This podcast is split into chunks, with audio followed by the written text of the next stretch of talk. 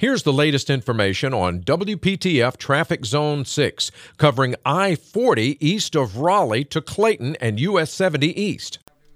Eastbound along 40, you can expect traffic to be delayed as you head between Rock Quarry Road and Business 70. Tune to AM 680 WPTF, the traffic station with traffic reports every 10 minutes on the 8s, morning and afternoons. Zone by zone reports are an exclusive feature of WPTF Triangle Traffic.